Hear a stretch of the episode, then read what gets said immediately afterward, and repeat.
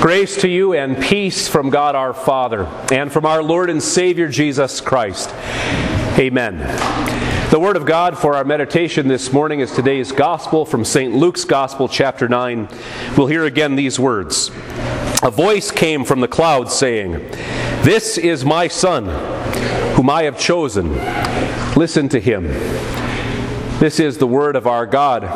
My dear brothers and sisters in Christ, for the past few weeks, my wife and I have been watching a show on Amazon Prime called Everest Beyond the Limit. It's a documentary from about 10 years ago about mountaineers who attempt to climb the world's tallest peak. The summit of Everest stands 29,029 feet above sea level, at right about the same altitude that jetliners today cruise. To say that climbing Everest is dangerous is a tremendous understatement. It's deadly to try to climb this mountain. Some of the dangers that you'll face are things like hypothermia and frostbite and loss of parts of your body because of that frostbite due to the incredibly low temperatures. There's also altitude sickness, which happens when you have air that only has about a third of the oxygen that we have closer to sea level. And so your brain begins to swell, your lungs begin to swell. And of course, you can also die on Everest just by falling off of the mountain. It's incredibly dangerous. Just how dangerous is it? Well, currently there are about 300 bodies on Mount Everest. And they're still there because you can't move them down. It's too dangerous. They're there like freeze dried mummies, and some of them are even used as waypoints to help people find their way up the mountain, turned by the guy with green boots. I'm not making that up, that's the truth. So, the question that I'm constantly asking myself while I watch this fascinating show is why? If it's so incredibly dangerous, why do people try to climb that mountain? And why do they spend tens of thousands of dollars for the privilege and leave loved ones behind and spend all that time and energy and effort to do it? You know, I sit there thinking, well, they're not going up on that mountain because they've, they've got to deliver the serum. They've got to get the medicine through to people who desperately need it. And they're not going up there because there are a bunch of people there whose lives need to be saved. They're not going up there to accomplish some great good for humanity. Somebody asked an Everest climber, why climb Everest? And he answered, because it's there. That seems to be an answer that's, that's often given. I just can't figure it out. Now, I can't judge hearts, but it seems to me that a lot of people who try to climb Everest are doing it because they want the glory of being able to say, I summited the world's highest mountain. In the portion of God's Word before us today, Jesus climbs not one but two mountains, neither of which are anywhere near the altitude of Everest. He climbed the Mount of Transfiguration and also a mount called Calvary. He didn't climb them for personal glory. He didn't climb them just because they were there. Jesus climbed these mountains for us and for our salvation, to accomplish a great good for humanity. Today, God's Word presents to us a tale of two mountains. And my friends, it's a story that will bring peace and joy to our sin sick hearts. The events of our text happened eight days after Peter's famous confession of faith. Remember what he said? He said, You are the Christ, the Son of the living God. And then Jesus predicted, predicted that he, the Christ, the Messiah, would be going to Jerusalem where he'd be handed over to his enemies, he would suffer, he would die at their hands, and he would rise on the three day. But before Jesus did any of that, before he climbed Mount Calvary, he had to climb another mountain, and that's the Mount of Transfiguration. And on that mountain, something truly spectacular happened. Jesus took Peter, John, and James with him and went up onto a mountain to pray. As he was praying, the appearance of his face changed, and his clothes became as bright as a flash of lightning. Now, it would not have surprised Jesus' disciples that he was looking for a quiet place to get away for some prayer, and even a mountain to do that. He would, he would do something like that quite often. But this time, as Jesus was praying, something really remarkable happened. The appearance of their teacher changed dramatically. His clothes began to shine as bright as the noonday sun. You see, on that mountain, Jesus pulled back the veil a little bit, the veil of his divinity, which was covered over by his humanity, by his flesh and blood. You wouldn't look at him and think he was true God. He gave them a little glimpse of his glory as true God. And that's not the only amazing thing that happened on that mountain. Two men, Moses and Elijah, appeared in glorious splendor talking with Jesus. Two of the greats from Israel's history were there having a conversation with our Lord. Moses, the great lawgiver that we heard about in our first lesson, he was there talking with the one who came to redeem us from the curse of the law. And Elijah, that great pre- preacher who faced and defeated the prophets of Baal, he was there talking to the one who came to face the devil and to destroy his wicked work. These men wrote and preached about the Messiah. They pointed forward to his coming.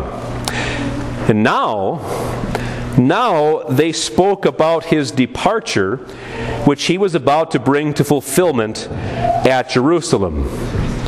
Their prophecies, in fact, the entire Old Testament was about to be fulfilled. Soon the Messiah would go to Jerusalem, where, as Isaiah said, he would be pierced for our transgressions and crushed for our iniquities. You know, if you think about it, the circumstances in which they were having this conversation really didn't fit the conversation so well. I mean, they shone in glory while they talked about Jesus' humiliation, his shame, his suffering, and death. They sparkled with bright light while they discussed the day when God was going to cause the sun to stop shining, as his own son suffered and died for the sins of the world. You know, a question that always comes to my mind when I read about the Transfiguration is how did Peter, James, and John recognize Moses and Elijah? It's not like they had encyclopedias with pictures in them. Honestly, we don't know. Somehow God gave them that information. What we do know is that they were dazzled by all this and they didn't want the experience to end. Peter, who often spoke up for the disciples, was the one who, of course, spoke up on this occasion. Peter and his companions were very sleepy, one of the things that makes us think this happened at night. Uh, but when they became fully awake, they saw his glory and the two men standing with him. As the men were leaving Jesus, Peter said to him, Master, it is good for us to be here. Let us put up three shelters one for you, one for Moses, one for Elijah. He did not know what he was saying. You ever had a moment like that, a moment that you just didn't want to end? Maybe it was when you looked into your loved one's eyes and said, I do. Maybe it was when you held your precious newborn little daughter in your arms for the very first time. Or maybe it was just a, a, more mundane happening in your life. For example, opening Christmas presents on Christmas Day with the kids around the tree, camping with dear friends, perhaps soaking up the sun on a beautiful tropical beach somewhere. And doesn't that sound just lovely? Peter didn't want this to end. And yet, he was so blown away by what he was seeing. He was so just thrown off that he started babbling. He, he wanted to stay there. He wanted to do some camping for a while. You know, sometimes in our desire to keep the good times rolling, we act a little bit like that. We take things a little too far. We so want the good times to keep rolling that we forget that Jesus said, In this world, you will have trouble. And we forget about something he also said at that time Peter made his confession eight days earlier. He said, Whoever wants to be my disciple must deny themselves and take up their cross daily and follow me. We sometimes think that what Peter, well, I'm sorry, what Paul and Barnabas preached about doesn't really apply to us. In the book of Acts, we read that they preached this We must go through many hardships to enter the kingdom of God. And so when trouble comes, we we act surprised. We grumble and complain as if we were getting a raw deal. We behave as if we deserve better than that. My friends, we don't. In fact, the only thing that we deserve from a holy God is his everlasting anger and his never ending justice and punishment and loneliness and pain in hell. But our God is so gracious to us. Not only has He saved us through the blood of Jesus, but He also, in the midst of our lives in this broken world, gives us little glimpses of glory little glimpses of that glory that sustain us. He gives us moments when we can just sense His goodness and generosity, moments in life when it seems like everything is right with the world. It can be those moments that I described before, just times of joy with family and friends and loved ones. It can also be times of deep and profound meaning. Your confirmation, your child's baptism, Perhaps a, a, special service of celebration here in God's house at Easter or at Christmas time. Maybe it's a sermon that, that just hits you right between the eyes. Or perhaps the words of forgiveness spoken by a Christian friend that just lift a huge weight of guilt from your heart. Each one of these reminds us of the pardon and the peace that Jesus won for us at the cross and the eternal glory that belongs to us because he did. And that's finally what Transfiguration is really all about. It's a little glimpse of glory, a preview of the peace and grandeur of heaven. And boy, it's something that those disciples needed when you consider what they were about to witness. And it's something that we need as well because you see, Jesus left that glorious Mount of Transfiguration and he went to another mountain, and this one is not so glorious, at least at first glance. I'm talking about Mount Calvary. And maybe I should explain that term. And by the way, it is Calvary, it's not cavalry. Those are horses. Don't get them confused. Calvary. Calvary is just the Latin equivalent of the Hebrew word Golgotha, which, as you know, means the place of the skull, or as some have said, Skull Hill. Now, truth be told, it wasn't really a mountain. Yes, Jerusalem itself is very high up in elevation, but this was really just a, a, little hill, a little rocky outcropping just outside the city walls of Jerusalem. It was an ugly place with an ugly name, Skull Hill, where the condemned cursed and cried out in agony, and where blood and shame both flowed freely. My friends, Jesus went to this mountain so that we can experience the other. He endured the shame so that we can have salvation. He went to Golgotha so that we can experience glory. He had to do this. No guts, no glory. Or maybe a better way to put it no cross, no crown. You know, when we look at that mount called Calvary, we see, in a sense, a greater glory even than Jesus showed on the Mount of Transfiguration. Jesus once prayed for this glory. He prayed to his Father, Father, glorify your name. And then the Father answered him from heaven and said, I have glorified it and will glorify it again. God glorified his saving name when he sent his one and only Son to Calvary's cross. Now, Nothing there at Golgotha appeared glorious, at least not at first glance.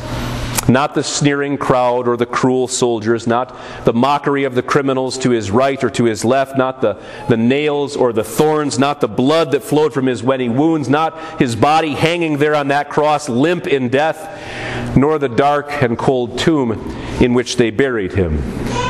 It all seems awful. And yet, my friends, look again for it is truly glorious. Because he endured the mockery, the insults, the cruelty for us. He received both the Roman nails and that crowning thorn willingly. The blood, the precious, priceless, saving blood that flowed from his holy wounds, flowed down onto you and to me. And it doesn't stain us, my friends, like blood usually does. No, this blood, the blood of the God man, cleanses us from every sin. His broken body was sacrificed to save us. And my friends, you know about that tomb, that dark and cold tomb. Well, after three days, it lit up with the warmth and the light of an Easter dawn. Jesus did all of this for us. His sacrifice, His service, and His suffering achieved something truly glorious the salvation of souls, the adoption of orphaned sinners, the remaking of a broken people. On that ugly and horrible hill that we call Golgotha, Jesus won the world's salvation. And my friends, that is truly beautiful, isn't it? How do we respond to that beauty? Well, with sacrifice and service and suffering of our own. We look into our wallets and our checkbooks and say, Christ sacrificed everything for me to save me. I am glad to sacrifice a generous portion, the first portion of what He has given me, to honor His saving name and to make sure that the message of His love is shared around the world. We look at our lives and we say, you know, Jesus lived His entire life for me to win my salvation. I'm going to serve those around me. I'm going to take care of my family and friends and my neighbors. I'm going to make time for other people, even when that time is, frankly, in short supply. We look to the cross and we say, Jesus suffered there for me, the innocent for the guilty. He did it to save me. And you know what? He didn't complain about it, he didn't grumble about it, he didn't try to fight back or take revenge. He suffered silently. I'm going to do the same. I won't lash out or seek revenge when I receive uh, mockery or insults because of the name of Jesus. Instead, I'm going to quietly pick up my cross and carry it for His glory. And my friends, while we sacrifice, while we serve, while we suffer in this broken world, we can remember that little glimpse of glory on Mount Transfiguration. We can look forward to that eternal peace that Jesus won for us. We can long for that glory, which we know is going to be spectacular. Listen to what Paul said. He said, I consider that our present sufferings are not worth comparing with the glory that will be revealed in us. So, again, to review, I cannot figure out for the life of me why people want to climb Everest. It just, honestly, it seems crazy. It seems like they have a death wish. My friends, thanks be to God that Jesus wished to die for us. A desire that sent him up those mountains, a desire that put him on that little hill just outside Jerusalem, so that we can spend all of eternity with him in the heavenly Jerusalem. Yes, all thanks and praise and honor and glory be to our Savior forever and ever. Amen.